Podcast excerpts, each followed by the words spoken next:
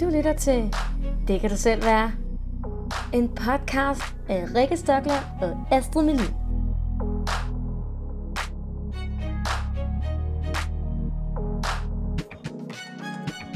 Vi elsker at snakke om følelser og være nørder, og i denne her podcast får du konkrete redskaber til, hvad du kan gøre for at styrke dit selvværd. Tak fordi du lytter med, og velkommen til.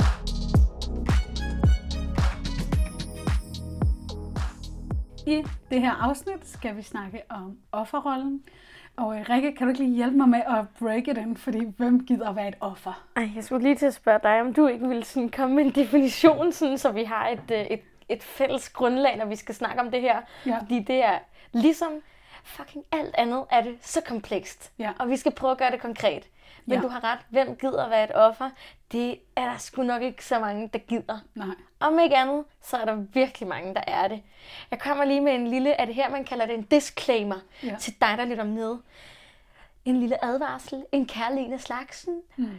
Du kan muligvis blive rigtig trigget i det her afsnit. Men det er fordi, jeg har det selv sådan, ah, det er altså ikke fedt at skulle sidde og sige, sådan nærmest pege fingre af folk og sige, du er et offer. Det synes jeg faktisk ikke er en, en rar chance. Nej. Men Åh, Rikke, der er jeg bare så meget fan af at udvikle folk, så jeg, øh, for mig er det okay at give den der, den ærlige vinkel, der hedder, det er rimelig offeragtigt, det her du har gang i, og du kan faktisk gøre noget for at komme ud af det. Jamen, det glæder jeg mig også til at komme derhen. Der, mm. det, det, det er work in progress. Jeg pakker det en lille smule ind. Mm.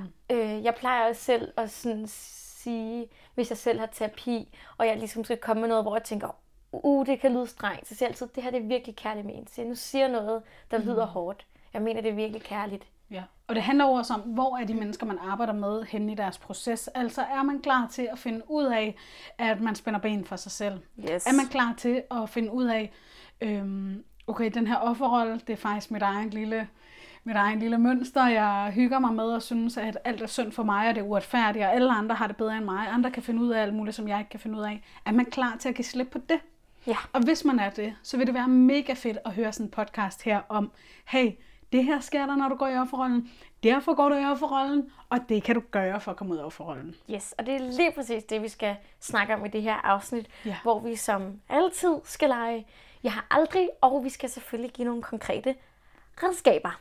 Ja. Så here we go. Vil du Så Rikke, jeg tænker, er der noget, der er irriterende med min mikrofon? Nej, det, nå, det er bare fordi, jeg lige sidder sådan og kigger på det. Men det er fordi, på mig. jeg stiger på det, for jeg skulle lige til at sige, om du måske vil prøve at forklare, hvad vil det sige at være, At være i en offerrollen? Fordi det, der er sådan lidt tricky med den her offerrolle, det er, at der er rigtig mange, der siger, det er jeg ikke.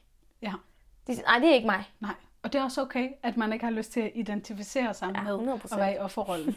Jeg tror ikke, at jeg har føler mig øh, kompetent nok til at definere, hvad en offerrolle er, men jeg føler mig kompetent nok til at brede det ud, sådan så at dig, der lytter med, kan se, om du kan genkende dig selv i, hvor har jeg selv tendens til at gå i offerrollen. Så jeg vil ikke så meget definere det og sige, det er sådan her, det er, men jeg tror, jeg vil gerne prøve at brede det lidt ud. Er det okay? Ja, eller Yes. måske komme med, Med eksempler. med et Mm. eksempel. Ja, Helt i bund og grund, der kan man sige, at når vi går i en offerrolle, så er det, når vi har den her følelse af, andre mennesker, øh, andre mennesker har noget, som jeg ikke har, eller andre mennesker har ansvaret for mit humør. Altså det er på en eller anden måde meget, når vi er ude i andre mennesker. det er sådan en ansvarsfraskrivelse, Ja. måske, ikke? Jeg har lavet nogle forskellige eksempler her. En mm. offerrolle kan være, at man synes, at åh, andre har også bare har et meget bedre liv end mig. Mm. Og andre har også mange flere penge end mig. De kan også bare finde ud af at have styr på det. Andre er bare født med en guldske i røven. Det kan også godt være, øh, man kan også godt være et offer på sig selv. Jeg skal altid. Ja. Det er altid mig, der sørger for. Det er altid mig, der gør. Det er altid sådan, det er. Prøv lige at høre, Rikke. Det her det er det vigtigste ved at forstå, ved, hvornår man holder i, øh, kommer til at falde i offerrollen. Jeg, jeg, altså, kommer til og kommer til, det tager vi lige senere. Men når vi havner i offerrollen, så er det tit der, vi siger aldrig og altid. Jeg er altid den, der gør alle tingene. Ja. Det er aldrig dig, der gør det. Det Ja. er offerrollen. Jeg er vir- virkelig vokset. Jeg kan huske en gang sådan, altså jeg elsker min mor over alt på jorden. Mm. Og der er bare nogle af de ting, hun har sagt, der virkelig sådan, virkelig hænger fast. Og jeg kan huske, jeg har nemlig som teenager Og der, der, der vil jeg lige sige, det er en helt anden snak, men det der med, at jeg kan huske, jeg var meget sådan, alle de andre må altid alt muligt, jeg må aldrig. Mm. Og min mor, hun var sådan, altid og aldrig, det er faktisk beskyldelsesord. Mm. og jeg var bare sådan, dengang var jeg bare sådan, mm, hold du kæft. Mm. Nu kan jeg virkelig godt se, hvad hun mener. Det, ja. med sådan, det er det faktisk. Ja. Jeg ved på mig selv, når jeg siger enten altid ja. eller aldrig, yes. så er det fordi, jeg er ved at finde en offerrolle yes. og putte mig selv i. Lige præcis. Så det er meget sådan det her med altid, aldrig, det er andres skyld, andre kan også bare det her, det kan jeg ikke finde ud af. Øhm, altså, at være i en offerrolle, Rikke, den her tror jeg, der er desværre mange, der kender, det er, man kan faktisk også godt føle sig lidt taget for givet. Jeg er der altid for andre mennesker, og ingen er der for mig. Og det kan også være meget med husarbejde at gøre. Der synes jeg også tit, jeg hører den med, at vi synes, åh, det er også bare mig, der skal sørge for, at der er rent. Det er også bare mig, der skal lave mad. Og vi er lidt ofre af omstændighederne. Så vi synes, det er synd for os, at vi skal gøre rent. Men den eneste, der gerne vil have, at der bliver støvsuget hver anden dag, det er faktisk mig selv. Den eneste, der gerne vil have, at vi skal have ordentlig aftensmad hver dag, det er mig. Så i stedet for, at jeg ved, at jeg gør det, fordi det er vigtigt for mig, så bliver jeg lidt ofre af omstændighederne og siger, åh, oh, jeg skal også bare altid lave mad, der er aldrig nogen andre, der laver mad, og når du laver mad, så er der også bare altid kun råbrødsmad eller takeaway. Og det er simpelthen fordi, at vi ikke forstår, hvad mit og hvad andres, så vi bliver sådan lidt ofre af omstændighederne. Ja. Giver det mening? Ja, det synes jeg. Og det er også fordi, det som jeg oplever, det er, at der er nogen, der glemmer at spørge sig selv, men hvorfor? Ja, hvorfor er det, Hvor, jeg vil hvorfor skal vi, ja, hvor, hvorfor egentlig? Øh, hvorfor skal jeg altid have den og den med? Øh, hvorfor skal jeg altid, hvorfor skal det altid være rent og pænt? Øh, ja. Hvilket behov er det? Ja. Fordi som du siger, nogle gange så har vi så har vi et behov, og så projicerer vi det over på andre. Ja. Men vi har glemt at snakke om, vi har glemt om at definere ja. Det kan nogle godt ting. være, at den person, vi bor sammen med, er pisselig glad med, For eksempel, om der er hjemmelavet mad, eller man bare spiser råbrødsmad. For eksempel øhm, i forhold til for eksempel rod.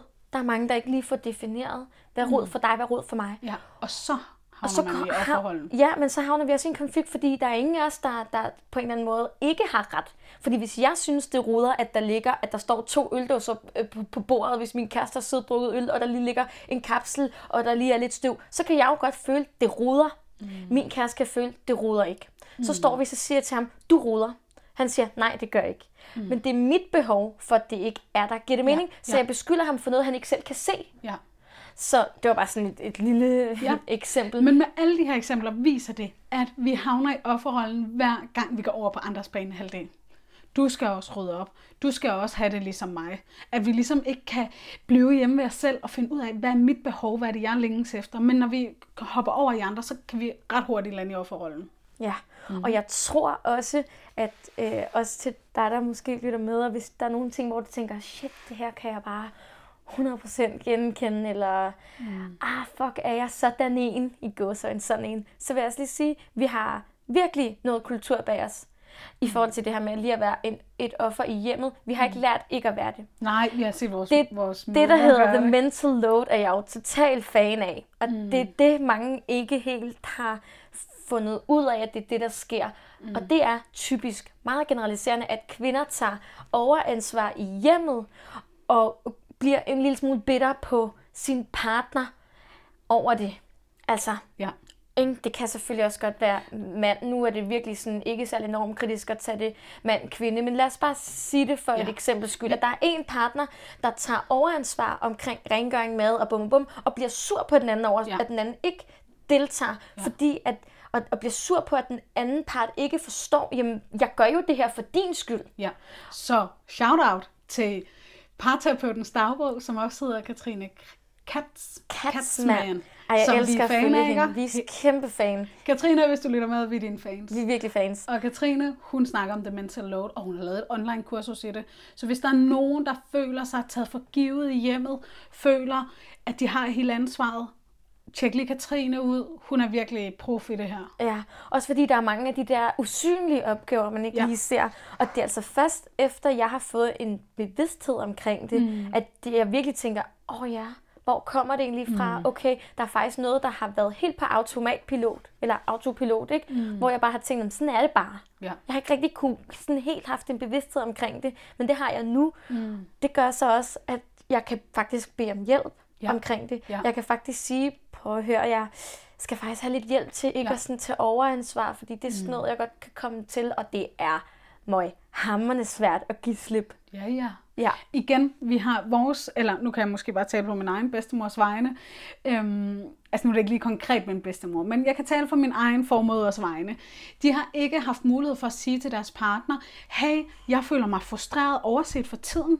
Det var der ikke ord for, for bare to generationer tilbage. Så i stedet for, så kunne de, når de satte aftensmaden på bordet, sørge for at sætte den, den der gryde rigtig hårdt ned på Ja. bordet, for at vise, jeg, Jeg er sur. jeg er Ja. sur, jeg er i dårlig humør.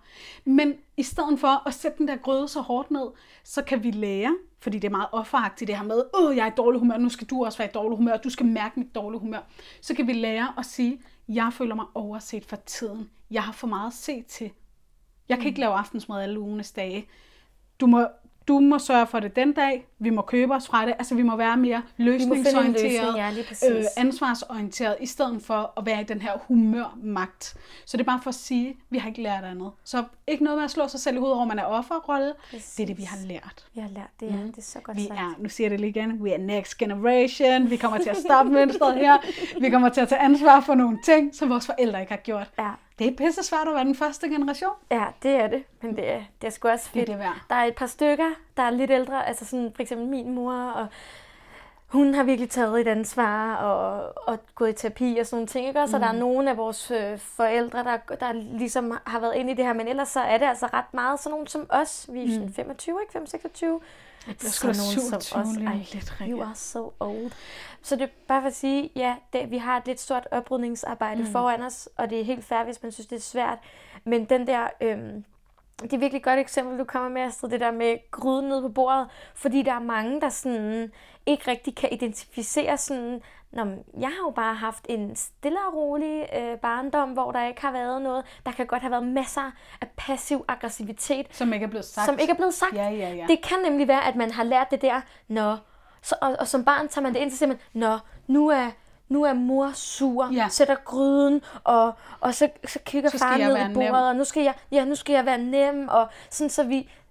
Noget af det, jeg synes er rigtig spændende, det er, at der er så mange mennesker, der har rigtig travlt med at kigge på sådan nogle, sådan helt vildt store situationer. De har sådan, okay, de der sådan Nej, vi blev ikke skilt hjemme ved os, så vi var da ikke Lige en præcis. kernefamilie. Lige præcis. Det der med sådan, men vi har jo hus og, og, og to børn. Vi fik så jo vi, mad på bordet. Så, så, men i virkeligheden, det jeg synes er nice, det er at gå helt ind i dybden i de små hverdagssituationer. Fordi Hvad det for er nogle der, historier lavede jeg om mine behov og mine følelser? Var det noget, der var vigtigt?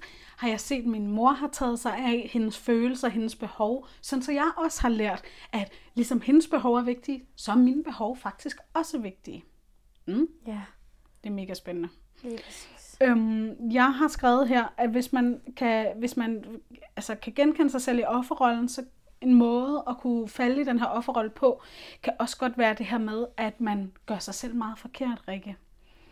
Jeg kan ikke finde ud af noget, jeg er ikke smuk nok, jeg er ikke ligesom andre. Altså at man også lidt sådan søber sig selv ind i noget. Gør sig selv sådan en lille... Gør sig selv lille, gør sig selv handlingslammet, gør verden for stor og uoverskuelig. Åh oh, nej, alle de andre, de er allerede 10 skridt foran mig. Jeg kunne ikke engang tage en uddannelse. Nej, men så har du vel brugt din tid på noget andet. Eller sådan, ja, så er måske kommet over en sygdom, eller måske stadigvæk ved at forene dig med at have en psykisk øh, sygdom, eller hvad kunne det være? Der er nok ingen grund til, at du ikke har taget en uddannelse. Men vi kan godt føle os, vi kan godt blive lidt handlingslammet i den her offerrolle. Mm, Nu kan, nu kan, jeg, jeg kan alligevel ikke finde ud af noget. mm. Så lader jeg bare helt være. Ja. Så gider jeg bare Alt er forkert med mig, alle andre Ja. foran. Jeg Eller bliver også bare for, her. Ellers for eksempel den der, du siger, nævnte lige før med, at ej, jeg er der altid for andre, men de er der aldrig for mig. Så Ja. kan man ligesom være sådan, "Men jeg gider ikke at fortælle nogen noget, fordi mm. der er alligevel aldrig nogen, der er der for mig, Ja, på en eller anden måde, ikke? ja. Det, det forstår jeg sgu godt, at det kan være hårdt, men tit er der ikke at, at, er der mange mennesker, som ikke er gode til at række ud. Tit mm. er det, og det er også mega offeragtigt, at man projicerer over på andre, at de skal være tankelæsere. Ja. Selvom det kunne være virkelig lækkert. Ja, Det kunne være dødlækkert. kunne være. Men så kan man så spørge sig selv, vil det i virkeligheden det? For jeg har da nogle tanker, jeg ikke har lyst til at sige højt. Andre skal gætte, hvordan jeg har det, hvad jeg trænger til, og de skal spørge ind til mig og være der for mig. Det er meget, meget offeragtigt Altså, altså, og at det- tro, at andre mennesker kan opfylde vores usagte behov. Men det, og det er også mega svært, fordi tit, så ved vi det ikke selv. Nej. Så regner vi med, at det skal andre fikse for os. Ja. Nej, det skal vi altså lige selv. Og så skal vi få sagt det højt. Og ja, det kan være enormt... Grunden til, at jeg faktisk tror, det er svært, det er, fordi det bliver enormt sårbart. Mm. Jeg havde sådan en, et eksempel øhm, det er sgu nok noget tid siden, måske lidt et halvt års tid siden, øhm, hvor at jeg har været på farten, jeg har søst min hund, jeg har en kuffert, jeg har en taske, jeg sveder, jeg er bare sådan, Åh! jeg magter ikke folk, jeg er bare sådan, mm! jeg vil bare gerne hjem, og så med min kæreste, og han er mega sådan sådan, ah, skal der, skal jeg hjælpe dig med, min, med din taske? Jeg er bare sådan, ja, det må du faktisk gerne. Og jeg kunne bare mærke, at han skal sige to ord mere, og så springer jeg i luften. Han har slet ikke gjort mig noget. Mm. Så kommer vi ind, og jeg er mega stresset, fordi jeg skal også støvsuge. Mm. Fordi jeg blev lidt stresset over, at det, det, det lignede lort.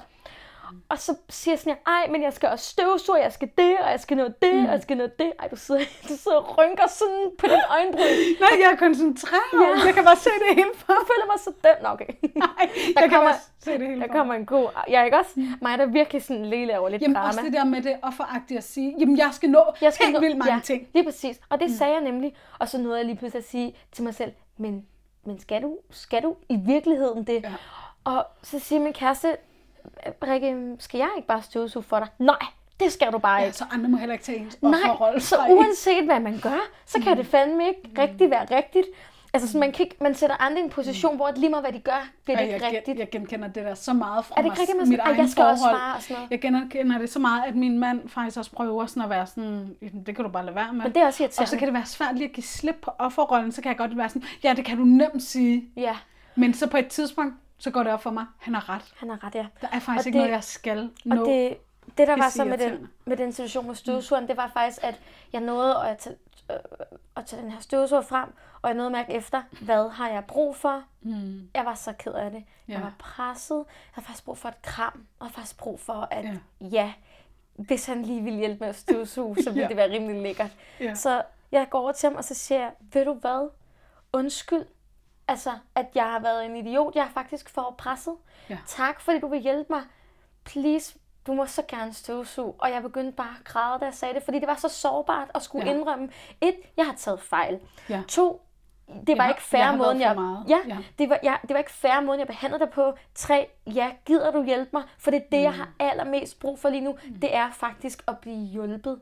Ja. Hvis han ikke havde spurgt, om han kunne hjælpe mig, så kunne vi hurtigt have fået et skænderi jo. Ja, ja. Det var jo i virkeligheden det, jeg ville synes var lækkert, hvis han altså bare var sådan, Det ved offerrollen, synes er lækkert. ja, det vil, det vil, hvis, hvis han nu havde sagt sådan, "Øh, slap dig af, så, uh, ja, du skal være med, så jeg skal slappe af, Ja, og så havde jeg vi laver altid skænderi. alting. Jeg laver altid alting, men det er jo bare for at sige, fantastisk eksempel, Rikke, for, for, for dem, der lytter med, at det her med, at okay, du gør det mest sårbare, man overhovedet kan gøre.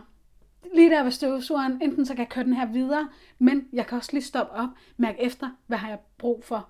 Jeg har brug for ro, jeg har faktisk brug for hjælp. Ja, og så rækker du ud, mærker connection med din kæreste. Det er et helt fantastisk eksempel på, hvordan vi kan komme ud af offerrollen. Ja, og det var bare, også bare det der med sådan, okay, det er bare sådan en, en lille situation, men det der med at sige... Men den der situation er hverdag i så mange tror, hjem. Det tror jeg, og det er det, jeg synes jo, det er spændende at kigge på hverdagseksempler, Ja. fordi det er der, vi bruger det Ja. meste af tiden. Ja. Det er ikke de der store Nej. begivenheder. Nej, nej, det- Og jeg tror, der er mange, der kan genkende den. Mm. Og hvis man nu ikke har en kæreste ligesom mig, der selv tilbyder at hjælpe, mm. så kunne man også selv mærke efter, selvom det kan være svært at tænke, okay, hvad har jeg brug for?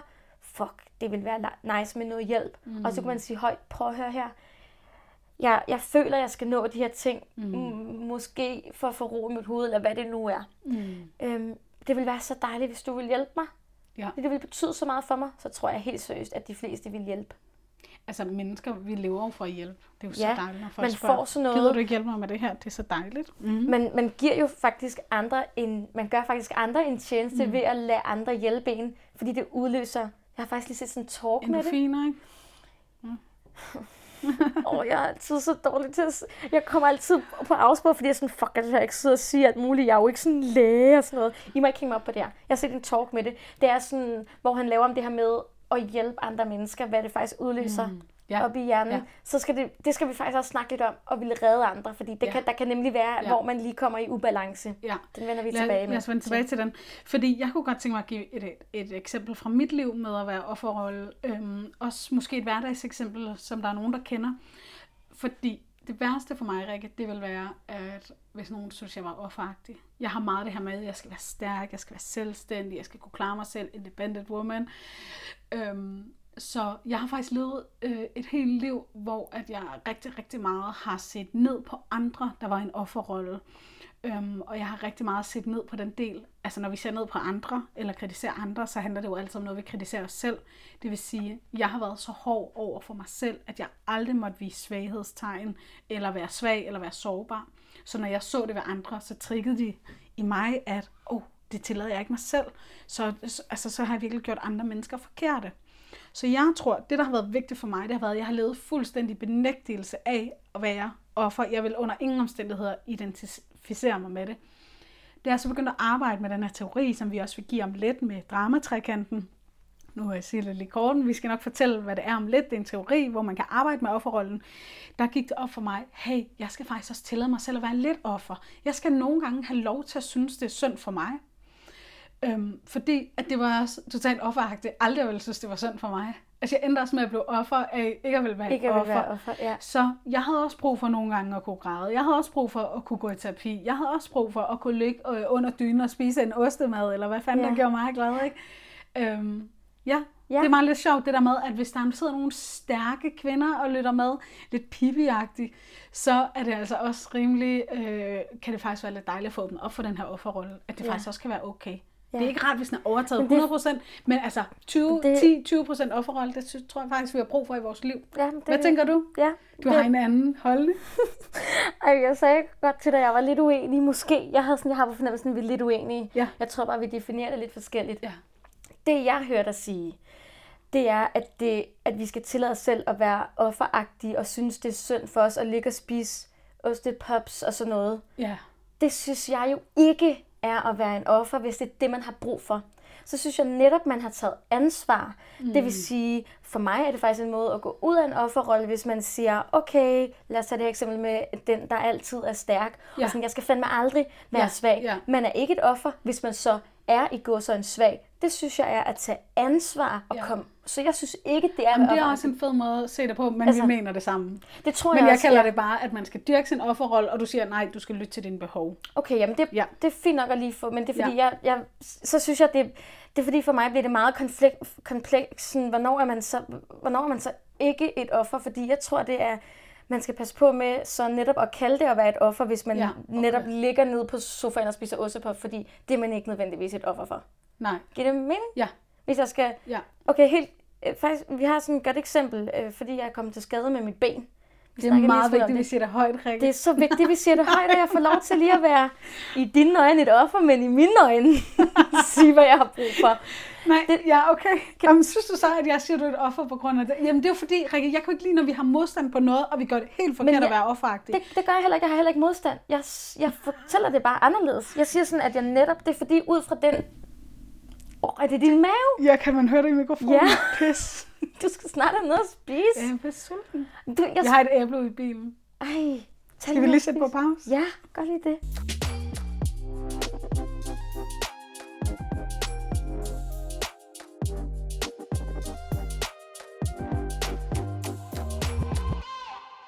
Der kommer styr på mausen. Styr på mausen. Og du sætter dig lige til rette her. Du skal fortælle, du skal fortælle om um, Jeg skal fortælle om det skide ben her. Som ikke var en offerrolle. Som vi lige... Jamen, jamen, det er jo meget fedt, at, det var, altså sådan, at vi mener det samme, men siger det på en forskellig måde. Mm. Sådan er det jo med rigtig mange ting, at man sådan siger, okay, det her giver mening for mig, eller sådan. Det er også derfor, øh, jeg kan faktisk huske, inden vi lige går til benhistorien, at du, Astrid, har på et tidspunkt snakket om det her med at tænke, okay, der er så mange, der laver podcast, skal jeg virkelig gøre det, eller sådan mm. et eller andet, ikke fordi der er så mange, men hvor at kemi betyder helt vildt meget, mm. hvor at der er sikkert mange, der mener nogenlunde det samme som os, men det kan være, at der er nogen derude, der lytter med, mm. der ikke har kemi med dem, og derfor så mm. kan det være lidt ligegyldigt, ikke? Ja, ja. Hvor at relationen tit, og sådan, ja, kemien mm. har super meget at sige. Ja. ja. Nå, så det var bare for lige at sige, at det er jo fint nok, at der er flere forskellige måder at sige det samme på. Mm. Nå, lad mig fortælle her historie med det skide ben. Jeg kom til skade med mit knæ, og det er noget lort. Og det er 100% min egen skyld, og det havde jeg sådan, det ville være så dejligt, hvis jeg kunne give andre skylden. Jeg skammer mig en lille smule over det, fordi det handler faktisk om, at jeg har fået en knæskade, fordi jeg ikke var ordentlig varm. Det er lidt pinligt, fordi jeg selv er holdinstruktør. Jeg føler virkelig, at jeg kunne fyres med god grund. Fordi hvad er det grundlæggende, jeg gør hver eneste time? Jeg har gjort det i to år. det er at starte med en opvarmning. Mm. Hvorfor helvede fik jeg ikke lige gjort det? Mm. Og øh, det, jeg kom til skade til, til fodbold, og det, jeg nåede at være inde på banen i tre minutter. Ja. Bang, smæld, og så tænkte jeg, den er fandme ikke god med det knæ her. Mm. Så begyndte jeg lige pludselig at tænke, okay, det er faktisk virkelig slemt. Jeg mister min indtjening de næste par måneder, hvis der sker noget. Jeg ved ikke på det her tidspunkt, når jeg snakker, hvad der helt, hvad der helt sker. Jeg ved ikke, om der er røget et korsbånd, eller om det bare er min menisk, eller om det bare er et virkelig hårdt slag. Mm. Øhm, men øhm, lige pludselig tænker jeg, fuck, jeg mister min indtægt, fordi jeg kan arbejde nu i måske to måneder. Øh, jeg skal måske, altså jeg begynder selv at lave sådan nogle, jeg skal måske opereres, jeg, jeg maler lidt fanden på væggen, mm. men jeg har lidt brug for det. Fordi når jeg så får lov til at sige det højt, så dæmper det også en lille smule. Mm. Så for at sige med den her, øh, jeg kommer til skade med benet, og jeg kan bare mærke, at jeg har brug for lige at sige sådan, hold kæft, hvor er jeg ærgerlig, og jeg er ked af det, mm. og lige nu der synes jeg, at det er lidt skræmmende, at på tre minutter, så følte jeg fandme, jeg følte seriøst, at min identitet blev revet meget væk, sådan under mig på en eller anden måde. Fordi det var sådan, fuck, hvem er jeg uden mit arbejde? Og fuck, jeg har ikke sat nok pris på mit knæ, mm. og at jeg fungerede og sådan noget. Mm. Så det, som jeg mener, det er, at jeg har haft lidt brug for, for eksempel for min kæreste, jeg var sådan, jeg skrev til ham, fuck, jeg kommer til skade, jeg er fandme ked af det. Altså, jeg har sgu mm. brug for, at det lige er lidt synd for mig. Og mm. han var sådan, det er sgu synd for dig. Mm. Og, så, så, og der vil du jo så i din teori sige, at jeg er lidt offeragtig. Altså, det er godt jeg at være sige, det. det. Det er simpelthen så dejligt, Rikke. Du Ja. er sgu altid stærk og kan altid klare det. Yes. Det er da dejligt, Så- og nu kan du være lidt offer. Lige præcis, så det er det, du mener. Jeg mm. mener jo det samme. Jeg siger bare, at jeg netop er ikke er et offer ved at sige, hvad jeg har brug for. Mm. Jeg har lige brug for, at nogen siger, det er synd for mig, og så siger jeg, ja, Men det er hvorfor det. er du bange for, at jeg skal sige, at du er et offer? Nå, det er ikke så meget, det, det, det er ikke så meget... Øh, Altså, det er ikke en skyggeside, vi er nej, nej, nej. Det er mere bare for at fortælle, at man kan sige tingene på flere måder. Mm. Giver det mening? Ja. Hvis der nu er nogen derude, der har det sådan, Ja. nej, det klinger ikke hos mig. Ja. Enten den måde, jeg Men siger det på, eller jeg den måde, du siger det på. der vil jeg jo sige, ring sådan skygge. Og nu tager jeg lige isen her og Skal du lige have lidt ro der. ned med benet. Sådan. Øhm, der vil jeg jo sige, rent sådan skyggearbejde er det jo også en del af ikke at havne i offerrollen, og så kunne acceptere den side af sig selv. Ja, Ja, ja, ja. lige nu havner jeg i en offerrolle, og det her kan jeg gøre for at komme ud af den. Sådan, så vi ikke gør det helt farligt og helt forbudt. Ja, jamen, det er jeg helt- tror, vi er med på, Jamen, hvad jeg vi er mener. helt enig, ja. Og, men det, jeg så gjorde senere, det var faktisk, at jeg røg, altså mange gange her i går var det, øhm, det vil være en uges tid, eller på uger siden, når det her kommer ud, det var, at jeg sådan røg sådan lidt ind og ud, og jeg, var, jeg, var, jeg, var sgu, jeg havde sgu bare en dårlig dag. Jeg synes ærligt talt, det var noget fucking lort. Jeg synes, hele verden kunne få en kæmpe fed fuckfinger, og allermest mig selv. Øhm, og jeg var så sammen med nogle veninder, og, øh, og de var mega søde, og vi hyggede os bare. Jeg lå bare der sådan helt hjælpeløs. Det er også lidt svært for mig. Men så skulle jeg med en taxa hjem, fordi jeg kunne ikke gå. Øhm, og så bestiller jeg den her taxa, og den øh, øh, kommer ikke lige til tiden, og det er så fair nok. Og så lige så, så ringer taxaen og siger, jamen jeg er her. Og jeg er sådan, nej, du er ikke på adressen. Jo, men jeg holder der. Og så kan jeg bare mærke, at fordi jeg faktisk selv har haft en rigtig lortedag, så siger jeg til ham, nej, jeg har fortalt dig adressen. Så bliver du krænker. Så blev jeg jo totalt krænket. Jeg sådan, jeg har fortalt adressen, og du er her ikke. Og så var jeg bare sådan, jeg kan faktisk ikke gå særlig godt, og du skal bare ikke starte det taxameter, før jeg er den taxa. så jeg blev totalt sådan, jeg tog jo hele min dårlige dag, og det gik ud over den taxamand. Stakkels taxamand. Jeg, bagefter der var jeg sådan, Rikke, du er ej, det er fandme ikke okay. Men jeg, og jeg var bare sådan, jeg humpede bare afsted som sådan en fucking krøbling, og jeg skulle have den der fucking, den der sådan, hvad er det, der hedder, mundbind på. Så jeg tudede mascara nedad, så det var sådan lidt sort, og jeg var bare sådan, nej, jeg gider ikke ind i en taxa. Fik dårlig samvittighed over, at jeg havde fucking været sur på en taxamand. Og han var den sødeste, da jeg kom i den taxa. Han var sådan, ej, skal jeg ikke lige hjælpe dig? Så var jeg sådan, åh, ej, det er faktisk okay, jeg har bare slået mit ben.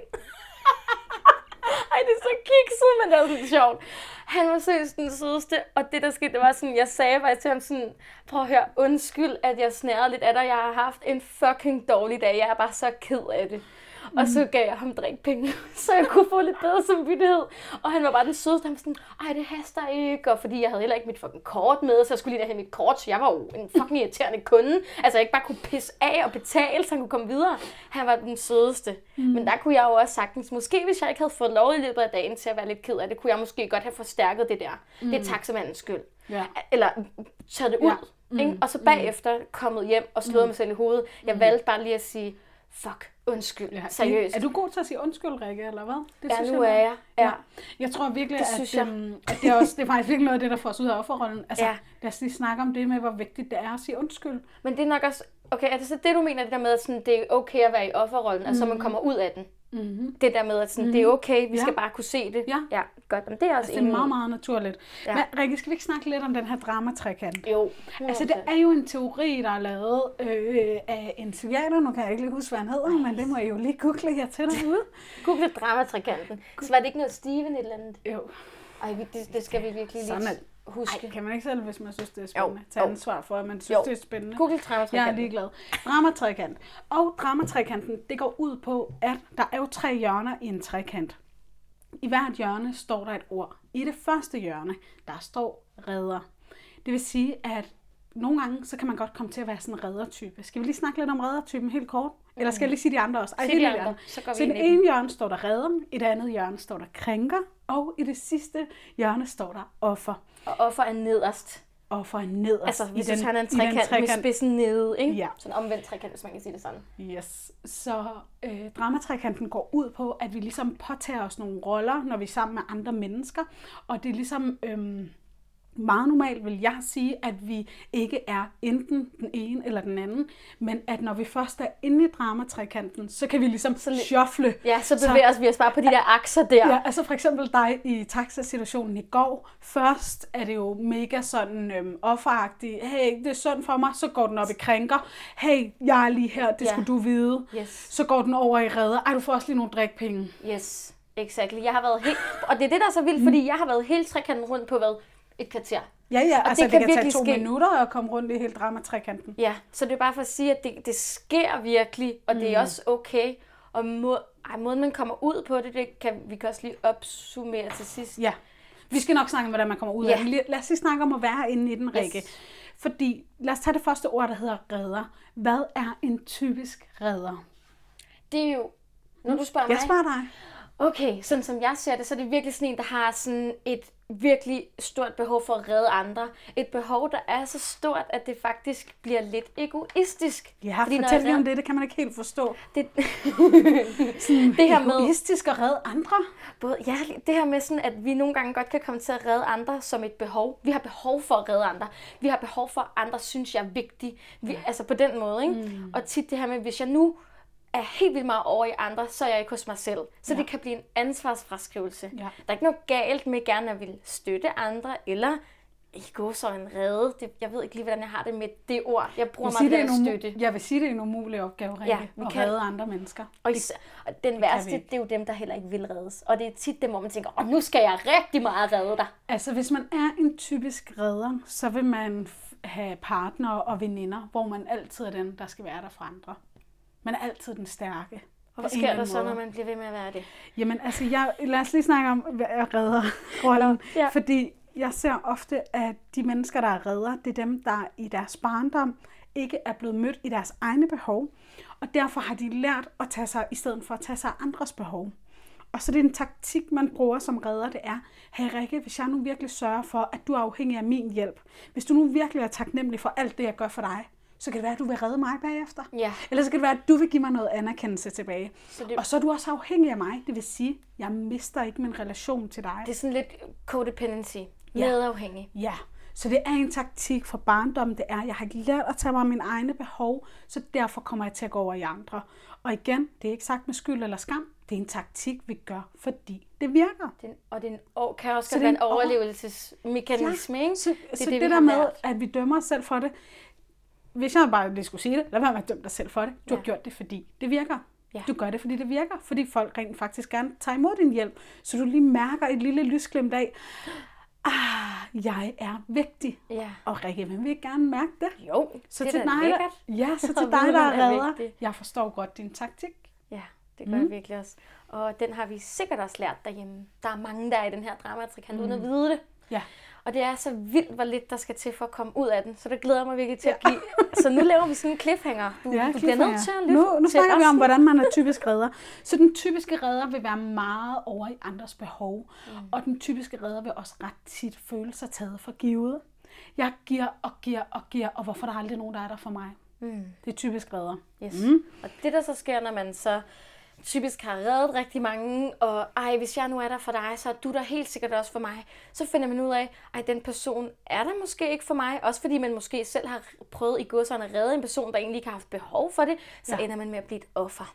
Så ja. ender man ned, ej, lidt som vi har snakket om tidligere, ej, der er heller aldrig nogen, der er her for mig, og jeg mm. giver mere, end jeg får, ja. og alle de her ting. Hvor mm. jeg har det sådan et spørgsmål af, hvorfor giver du mere, end du får? Ja. Altså ærligt. Ja, Fordi så redderrollen er en offerrolle. Man er et offer, når man kun vil redde andre, for ikke at mærke sin egen smerte. Yes. Ej, hvor er det godt sagt. Ja. Sådan. Så at være i, i redderrollen vil tit gøre, at man forlader sig selv for at være der for andre. Det vil sige, at man forlader også sine egne behov, man forlader sine egne projekter for at være der for andre mennesker. Og derfor vil man føle sig i bund og grund som et offer. Ja. Man vil også være et offer, fordi man vil aldrig kunne tage sig af sine egne ting. Det, der er sjovt, det er, at det behøver ikke sjovt. Lidt pudsigt, det er, at det behøver nemlig ikke at gå i godsøjen ud over de personer, der er involveret. Ja. Som for eksempel med taxamanden. Han har ikke en skid med det her at gøre. Nej. Det vil typisk være sådan. Det er også derfor, at det er skide sjovt at begynde at lægge mærke til det her, når der så er en, der flipper fuldstændig ud ned i Netto. Man mm. tænker, det her handler ikke om Netto. Det her handler ikke om, at der er lang kø. Det her handler om noget andet, der er sket forud, og det kan vi ikke mm. vide, og nu kan du få lov til at krænke, eller mm. et eller andet. Eller være redder. Eller ja. være redder, eller være... Altså sådan, mm. det er for at sige, at det, jeg kan godt have, have følt noget, lad os sige, noget omkring dig, eller noget i vores relation, eller sådan noget, som mm. jeg kan få sagt højt. Og så kan det faktisk gå, gå, også gå ud over min kæreste. Ja. Fordi det ja. handler om, at nu har jeg ikke fået sagt nogle ja. ting højt til dig, Astrid. Så jeg er en minus. Så, så jeg er i total minus, ja. ja. Det handler om, at vi gør det, når vi selv er tomme. Mm. Når vi ikke føler os fyldt op, så mm. kan vi rigtig meget være derinde ja. i den dramatikant. Det ja. Så det er så spændende. Ej, prøv at høre, hvor meget man har bare at sige om én rolle. Ja. Ikke? Altså, vi kan komme med så mange eksempler. Den vi skal, næste vi skal rolle. gøre det lidt kortere i de den, næste Den roller. næste rolle, det er krænkerrollen. Ja. Mm? Så Rikke, hvad vil det sige at være en krænker? Nej, det, det svarer du på. Nå, det svarer jeg på. jeg har jo selv været en krænker rigtig ja, meget. Også, ja. Så øhm, krænkerrollen, det er, når man projekterer sine egne ting over på andre mennesker. Sin egen vrede, sin egen skam, sin egen utilstrækkelighed, sin egen indre kritik. Som sagt har jeg haft rigtig meget kritik inde i mig. Øhm, og jeg har også oplevet meget kritik fra min far. Øhm, og jeg har simpelthen ikke kunne lide at føle mig forkert, så jeg er også blevet god til at kritisere andre mennesker. Så hvad krænker handler om at projektere det, jeg har inde i mig selv. Det kan jeg ikke rumme. Så nu er det dig, der er en idiot. Nu er det dig, der kommer for sent, taxamand. Nu er det dig, der ikke støvsuger igen. Nu er det dig, der ikke ved den her relation. For jeg kan ikke rumme det her utilstrækkelighedsfølelse inde i mig selv, at jeg ikke kan få mit parforhold til at fungere, så derfor så vil jeg gøre min partner forkert.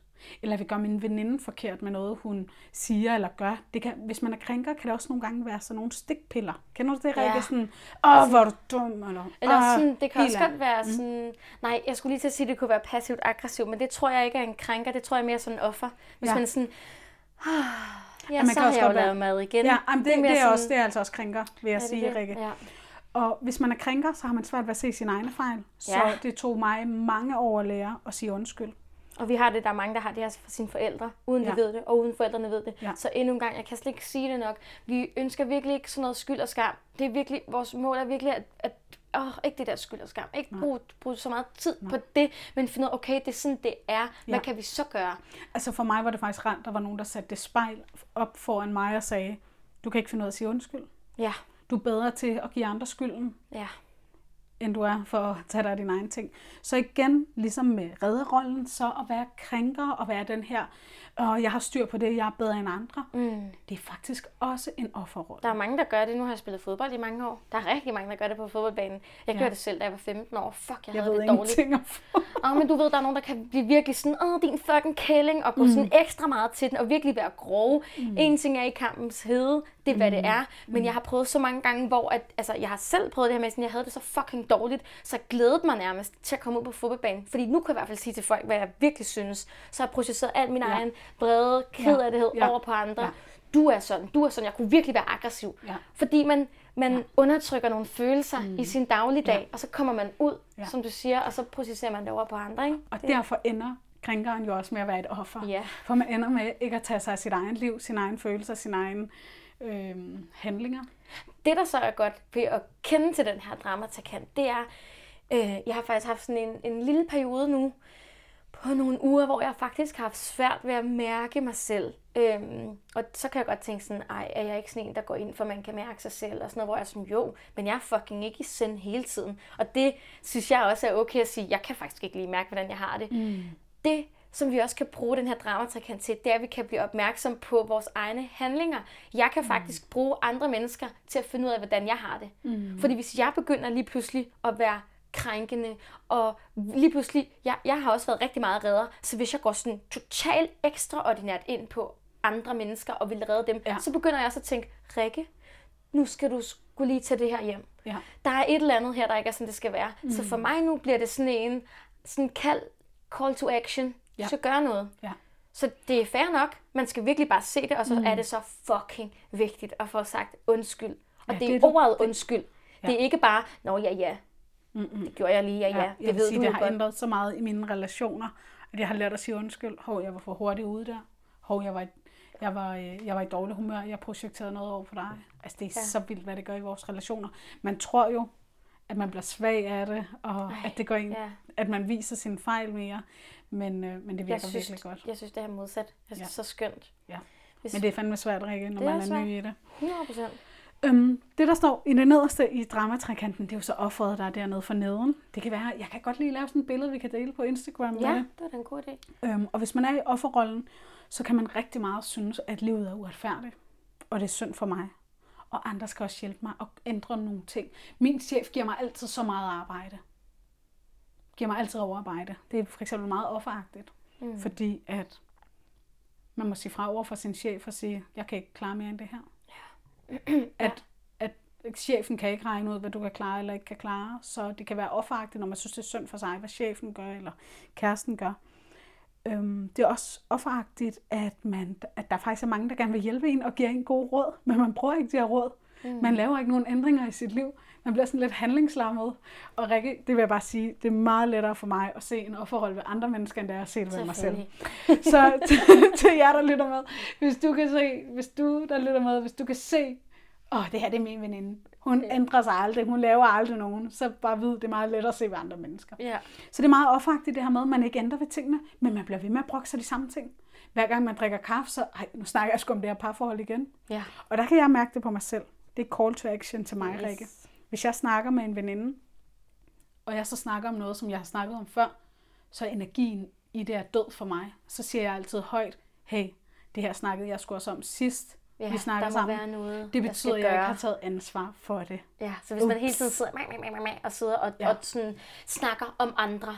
Altså, der er jo for... bare snakker om det samme igen og igen. Altså, ja. brokker sig over de samme ting. Sit arbejde for eksempel, ja. hvor man sådan, så sit op. Ja. Skrid, gør noget. Eller altså, sådan. jeg har den her regel, der hedder, hvis folk de brokker sig til mig, så vil jeg gerne lytte på det første gang, men anden gang, så siger jeg, nå, hvad har du tænkt dig at gøre ved det? Ja, man vil ligesom gerne se, der sker så noget. Så det der med, at man brokker sig over, åh, min nabo klipper altid sin hæk på en irriterende måde, eller min overbo holder altid fest. Nå, mm. hvad, hvad har du tænkt dig at gøre ved det? Præcis. Ja, det bliver sådan helt... Fordi så får folk også selv nogle idéer til, nå ja, det kan være, at jeg lige skal banke på ved min nabo og få snakket om, at... Hey, vi ikke lige skrue ned Jeg arbejder, altså, øh, jeg arbejder altså også i weekenderne. Vi bliver nødt til at slukke kl. 23. Lige pludselig, så, kan man, så bliver man, kommer man ud af den her offerrolle, når man begynder at se muligheder og løsninger, ja. frem for bare, at min, ab, min nabo ja. er bare irriterende. Ja, ja. Så, øhm, ja, så det er typisk offerrollen. Skide godt. Mm.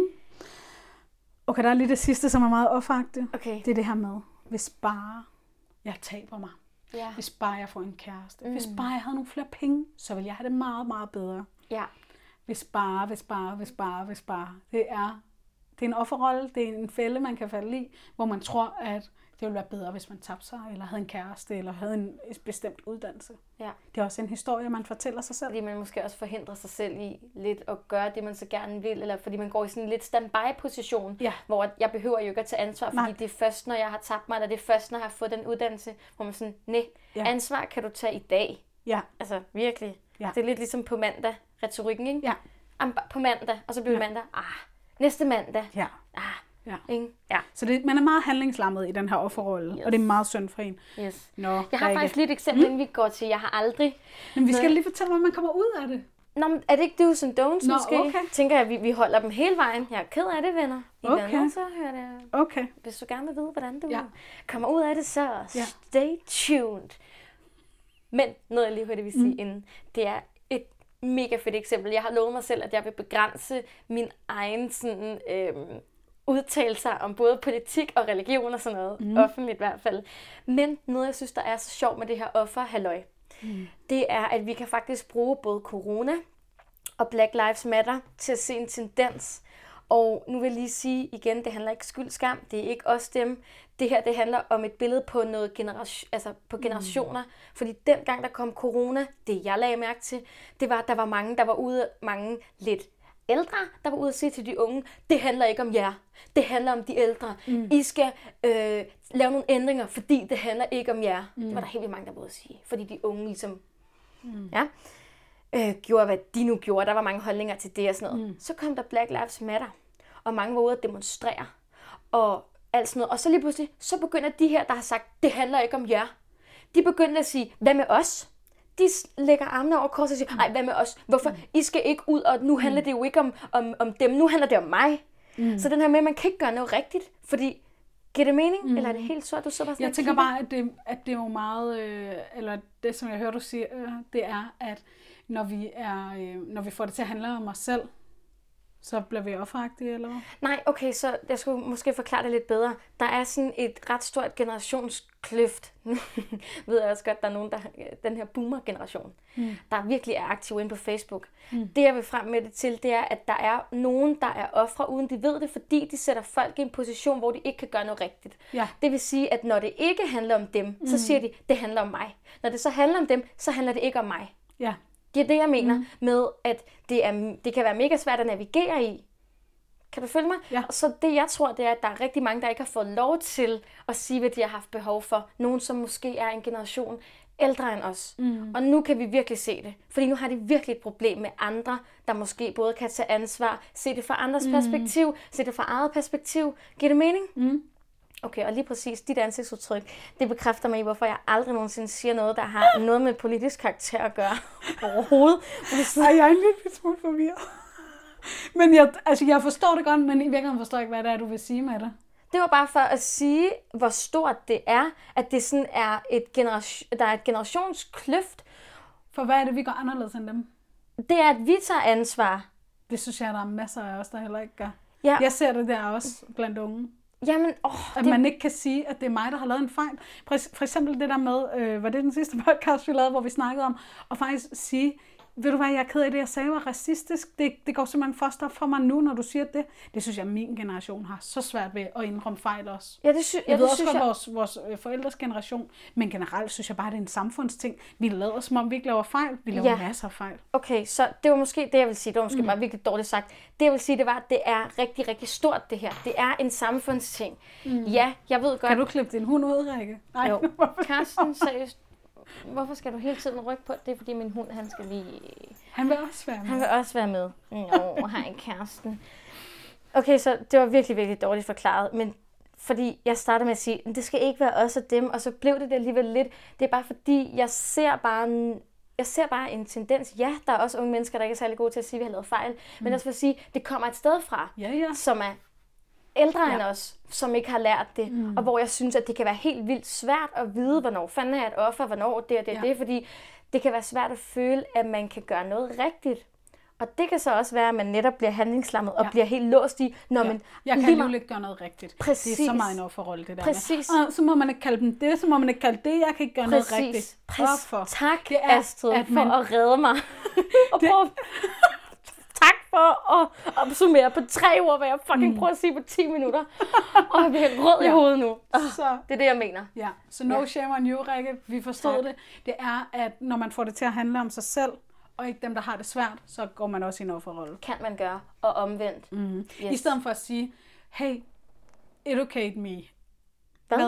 Hvad? Edu, educate. Educate me. Educate yes, me. præcis. Altså, I stedet for at sige, ja, jeg tog hvad fejl. jeg skal gøre. Ja. Jeg, jeg har brugt n så mange år. Fortæl Ja. mig, hvad kan jeg gøre i stedet for? Ja. Vi har desværre ikke lært om det i skolen. Prøv at tænke sig. Jeg lærte ikke i skolen, hvad man måtte kalde Nej.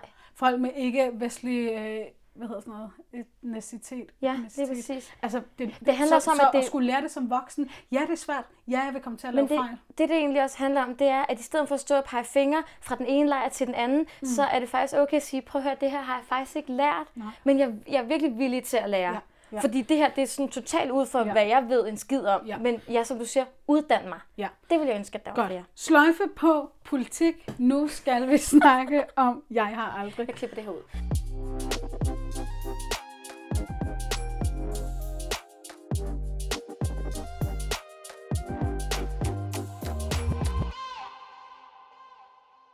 Jeg har aldrig. Jeg har aldrig. Rikke, det var dig, der stod for den, så Ja. nu er det så mig, der skal fortælle om den her leg. Yes. Det vi skal lege, det er, jeg har aldrig, som jo tidligere har været et drukspil. Det gør vi ikke. Vi leger lejen for, at vi kan mærke efter, hey, hvad har andre? Hvordan har andre det med det her emne? Hvordan har jeg det med det her emne? Så Yes. Rikke har spurgt nogle spørgsmål på hendes Ja. Instagram. Jeg kan jo lige sige, kan jo lige følge Rikke, hun hedder Rikke Stockland. så kan man være med i sådan en spændende leg der. Og du laver den også Astro Melin. Yes. Nå, det der er lidt sjovt ved at lege det her, jeg har aldrig, det er, at det jo ikke er alle mennesker, der stemmer på dem alle sammen. Ej, så det jeg har behøver faktisk... de sgu da heller ikke. Nej, det behøver man heller ikke. Jeg har bare taget et gennemsnit, er nogen, ja. Men det er mig at tal, og sådan, at jeg gerne vil være rimelig Åh, gennemsigtig. oh, sådan noget der, Rikke. jeg ved skal det godt. Ej, jeg Så ved det godt. Du er så træt af det, mens. Oh, sorry. Okay, det er fordi, jeg synes bare, det er så vigtigt, når man går ud og siger noget, at man lige sådan har lidt transparent, transparenthed omkring det. Så jeg har taget gennemsnittet. Der er 330, der har stemt i gennemsnit per Bam. Yes. Sådan Bare så man har noget, så man ikke ved, at det ikke er 10.000, Nå ja, og det er ikke fem godt. mennesker. Det er på den måde. Okay. Ja. Nå, den første hedder, jeg føler mig taget for givet. Ofte er der 69 procent, der føler det. 69. 69, ja, ja og 31 procent sjældent. Ja. Ja. Det kan jo også godt være sådan, at man netop gør lidt mm. mere, end man egentlig har lyst til, og mm. åh, jeg får det ikke tilbage. Ja. Og det kan også være, at man ikke lige får sagt det. Hey, ja. føler mig lidt taget for givet. Hvad har jeg brug for? Hmm, jeg har brug for, at du siger tak, eller... Jeg plejer at sige det sådan her, når man føler sig taget for givet, så er det fordi, man tager sig selv for givet. Sådan. Uh, den er også hård, Uh, ikke? ja. Altså lige in my face. Men øh, hvis du føler dig taget for givet, så er det fordi, du har taget dig selv for givet. Så har du sagt ja til for meget, du har været for meget for andre, i stedet for at være der for dig selv. Yes. Så er der den her. jeg kan godt finde på at skabe drama. Ja. Hvor mange har givet at indrømme det? 25 procent. Hvad? Ja. Kun 25? Ja, jamen jeg vil faktisk sige, det er jeg faktisk ret overrasket over. Jeg vil sige credit til dig derude, der indrømmer det. Så er det sådan en lektion Men herfra. altså, at være i dramatrikanten er jo drama. Det er jo at fastholde en diskussion, Præcis. i Det- stedet for at... Det var derfor, jeg stillede det, fordi så, jeg, jeg havde sådan, okay, der er 100% ikke nogen, der, der siger ja, jeg skaber sgu drama, for jeg synes faktisk, det er ret nice, at man kan sige ja. Mm. Så det vil sige, dig der lytter med, som godt kan finde på at skabe drama, at fra i dag af, der er du lige ops på det, fordi du kan gøre noget. Mm. Øhm, Hov. og så er der sådan 75 procent, der, der siger, at de ikke gør det. Og det er så fair. Grunden til, at jeg har taget den med, er nemlig fordi, jeg ved, det er svært at definere drama. Folk tænker, ej, jeg er ikke sådan en, der laver kæmpe, mm-hmm. kæmpe show. Men igen, det er jo drama, hvis vi sætter gryden øh, Yes. hårdt på bordet.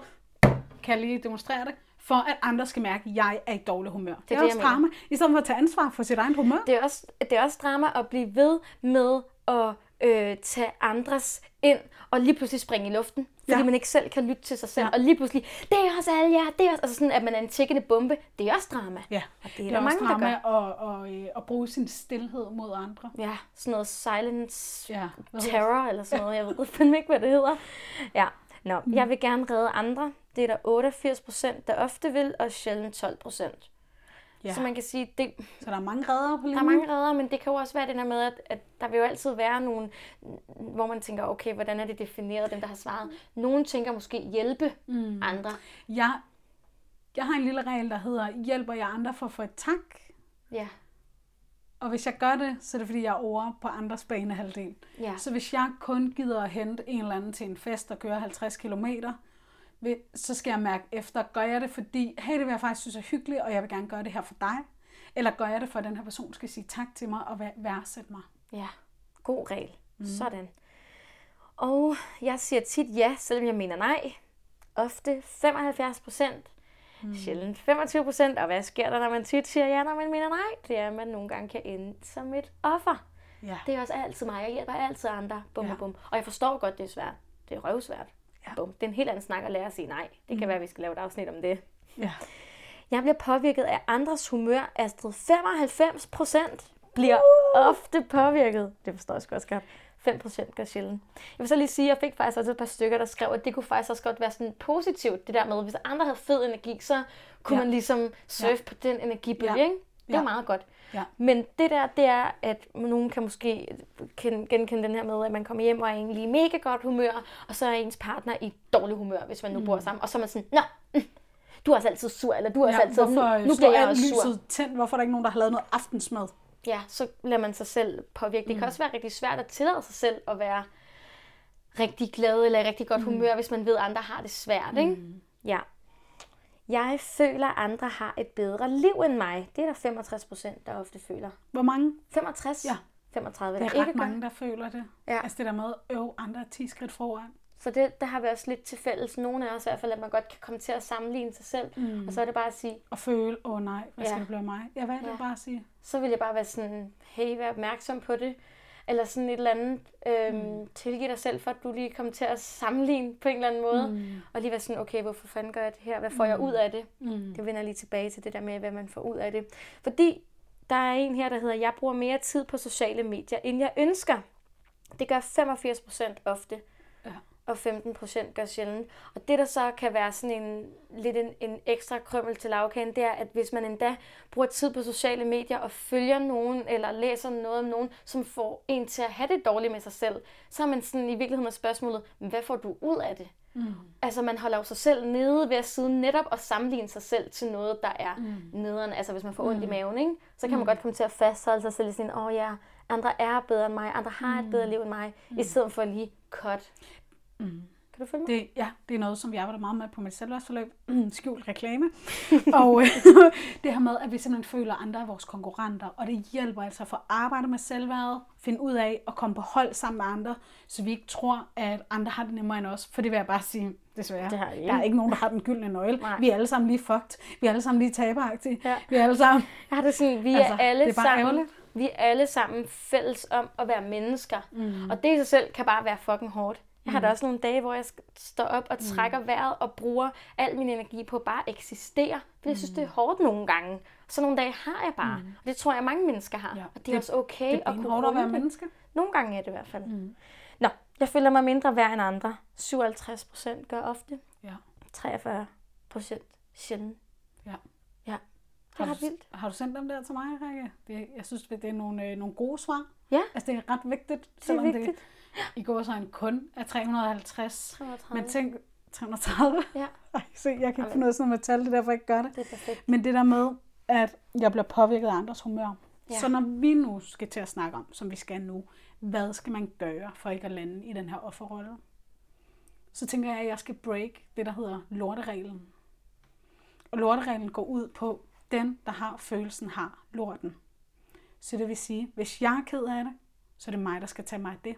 Det kan godt være, at det er Rikke, der har gjort mig ked af det, men det er altså mig, der er ked af det. Så det er mig, der skal tage mig af og sige til Rikke, hey Rikke, da vi var sammen i går, der spurgte du slet ikke ind til mig. Der snakkede du kun om dit egen ben. Ja.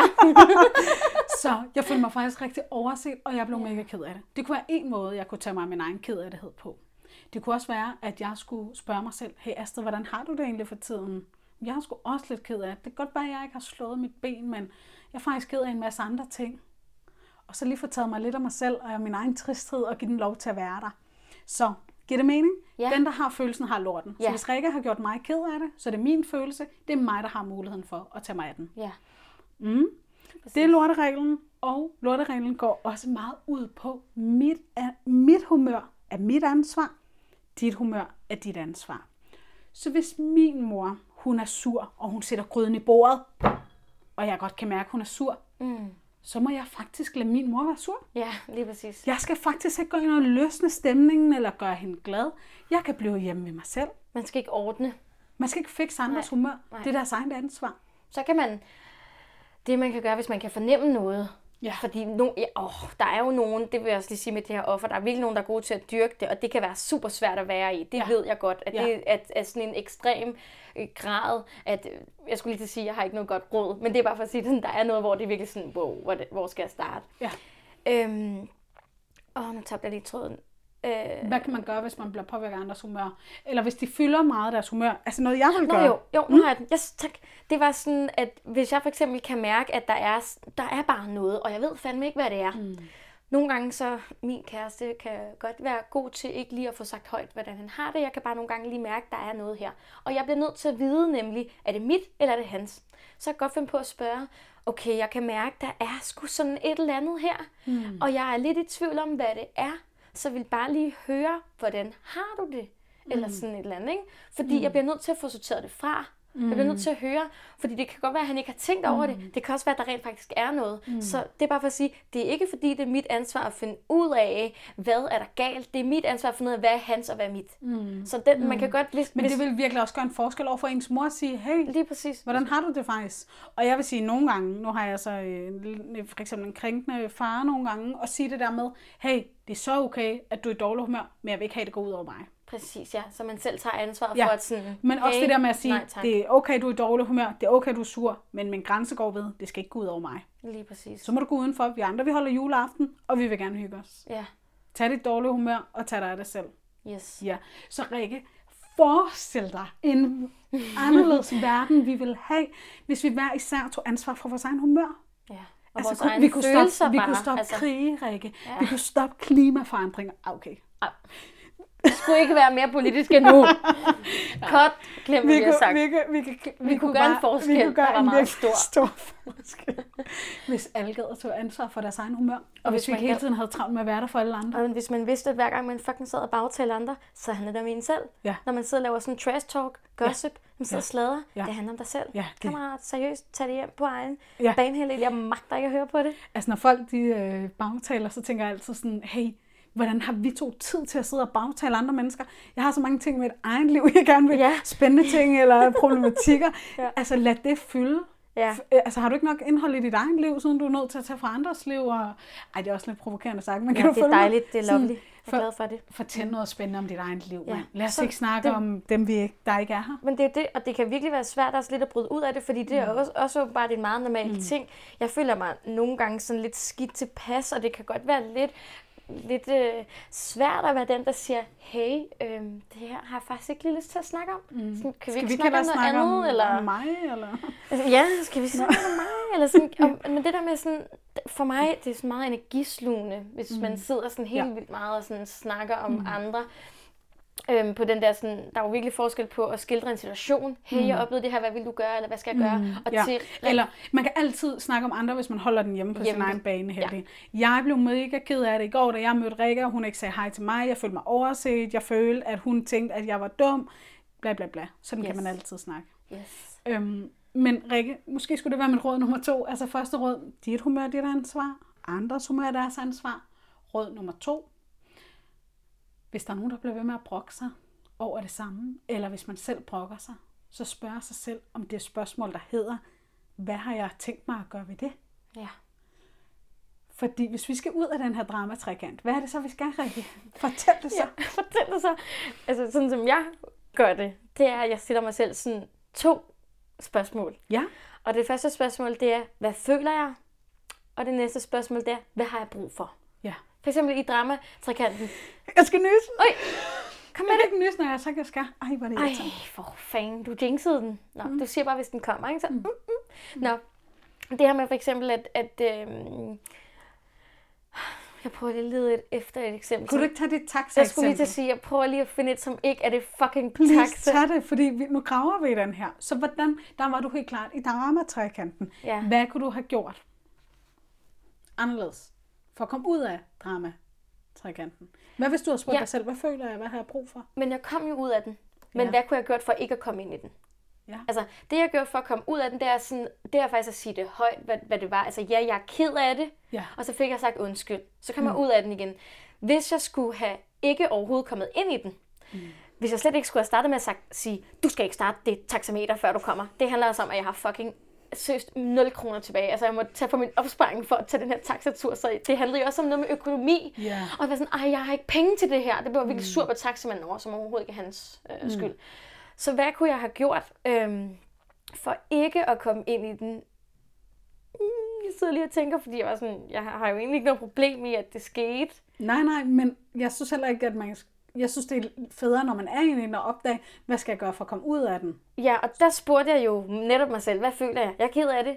Hvad har jeg brug for? Jeg har brug for at sige det højt. At det var derfor. Jeg har brug for at sige Ja. undskyld for at Ja. komme ud af den. Men noget, man, man, man kan gøre. Det med støvsugeren for eksempel. Der tænkte jeg også, hvad føler jeg? Jeg er pisse presset. Jeg er ked af det. Hvad har jeg brug for? Jeg har fucking brug for hjælp. Det har jeg faktisk. At sige det. Og det er, jeg ved godt, det lyder fucking simpelt. Og dig, der lytter med, hvis du ikke har hørt det før, kan det godt være, du tænker, what? Er det bare lige det? Og til det vil jeg sige, held og lykke med at indføre det i dit eget liv. Fordi det kan være fucking svært. Fordi det er jo virkelig, når man er mest presset, og man bare har lyst til, fucking dig, nej, fandme nej, nej, nej, nej, så skal man virkelig trække det hjem og være sårbar og sige, hvad har jeg brug for? Mm. Fuck, jeg er ked af det. Jeg har brug for at græde, jeg har brug for at sige højt, jeg har brug for hjælp. Ah. Ja, det er så rigtig, rigtig. Det ville være så rart. Tænk, hvis moren med den der gryde, som du siger, sagde, prøv at høre, nu har jeg alle altså... sammen, nu står jeg her og laver mad for fjerde dag i træk, og tror, det er mit ansvar. Ja, og der er ikke nogen, der har sagt tak, og jeg kan mærke, at, at, Ja. at jeg egentlig begyndt at lave det, fordi jeg synes, jeg skal. Ja, og, og der er heller ikke nogen, der hjælper, men jeg kan heller ikke finde ud af selv at spørge om andres hjælp. yes. Så der er jo virkelig noget med, jeg synes, det vigtigste, man kan gøre for at komme ud af offertrækanten, dramatrækanten, det er at tage ansvar. Og tage ansvar for Ja. at få, i stedet for at sætte gryden, Ja, så at sige, hvem vil komme og hjælpe med at lave aftensmad? Vil du lave ja. aftensmad i morgen? Du skal gøre det, du skal gøre det. Altså, vi må også tage noget, altså tage ansvar for situationen. Yes. Hvorfor er det altid mig, der står og laver mad? Hvorfor er det altid mig, der skal støvsuge? Jamen, så må jeg tage ansvaret også- for at sætte andre i gang. Og lige den der med gryden, jeg kunne godt forestille mig, lad os sige, at det var sådan et eksempel, jeg selv stod for, så tror jeg, at nu fordi jeg er så opmærksom på det, så vil jeg mærke, at jeg har lyst til at hamre den gryde ned i bordet. Inden jeg gør det, vil jeg tænke, hvad handler det om? Det her sker på et splitsekund i mit hoved, ikke? så vil jeg tænke, fuck, okay, det her det handler ikke kun om i dag, det her går flere måneder tilbage. Det her er et resultat af flere måneder, hvor jeg ikke har fået sat min grænse. Mm. Så kunne jeg godt finde på at, at sætte gryden pænt og sætte mig ned ved bordet og sige, hey, jeg har virkelig brug for, at vi lige får snakket. Ja. Jeg kan mærke nu, at jeg havde virkelig lyst til at hamre den gryde ned, fordi mm. jeg er virkelig sådan ked af, at jeg føler mig overset, og det handler måske også om, at jeg overser mig selv. Mm. Altså hvis der er én ting, der er værre end at være sur på andre, så er det at være sur på sig selv. Ja. Ja. Ja, og, så, og så række ud. Jeg har brug for ja, hjælp det til ikke at overse mig selv. Eller det her Nu vil jeg tage en hel måned, hvor jeg aldrig gider lave aftensmad eller gøre rent. Så må også- I jo selv finde ud af det. Der er også nogle ting med, øh, ja, men der er også nogle ting med, at man ligesom får adresseret noget ansvar, man finder ud af, hey, nogle gange tager jeg faktisk et ansvar, som andre slet ikke føler Ja. er et ansvar. Altså sådan Ja. det her med sådan, Ja. min kæreste for eksempel, han er, han er seriøst, han synes, det er lækkert, hvis jeg gider at lave god mad, Mm. men jeg er rigtig dårlig til at lave mad. Så det har været noget, jeg virkelig har kæmpet med, at sådan, ej, jeg er sådan en, der skal kunne lave mad, fordi Mm. jeg er kvinde, og jeg skal kunne sørge for ham, og så er jeg blevet mega sur over det, fordi det kan jeg jo ikke finde ud af. Så har jeg ligesom sagt til ham, hey, hvad, hvad tænker du egentlig om, sådan at jeg er altså ikke så god til at lave mad? Han bare sådan, jeg er ligeglad.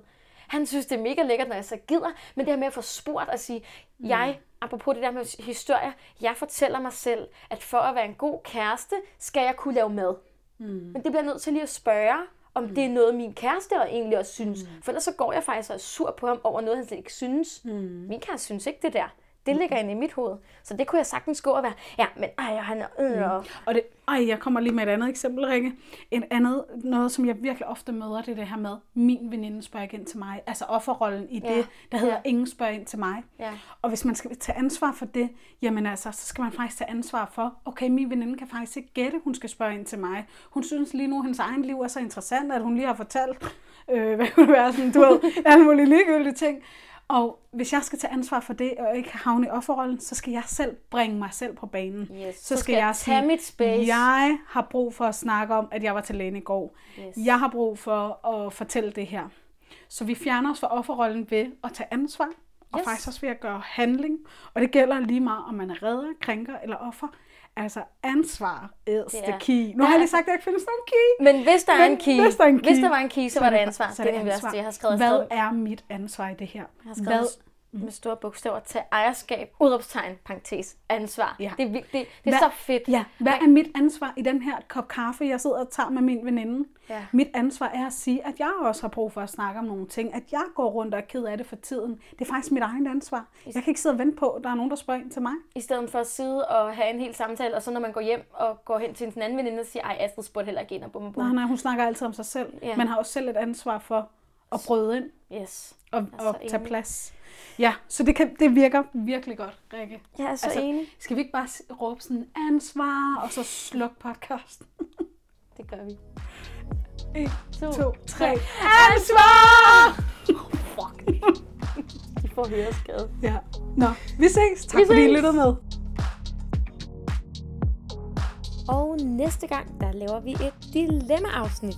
Så hvis du når at høre det her inden den 21. september, så skriv enten til Astrid Melin eller til mig, Rikke Stokland, på Instagram. Så vælger vi lige lidt forskelligt ud øh, til næste afsnit. Det bliver mega godt. Tak fordi du har været med så langt, og jeg håber, vi du ved en anden god gang.